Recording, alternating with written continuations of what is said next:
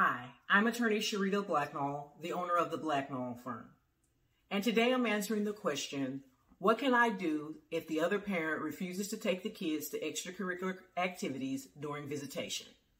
But before I answer this question, I want to remind you that if you have a specific situation that you'd like to talk with someone on our team about, you can go to our website to schedule a call. Now, let's get to it.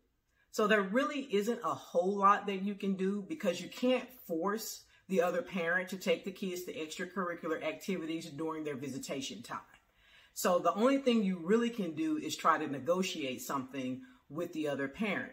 For instance, you can let them know that if they allow the child to go to extracurricular activities during their visitation time, that you will give them makeup time on weekends that they normally wouldn't get.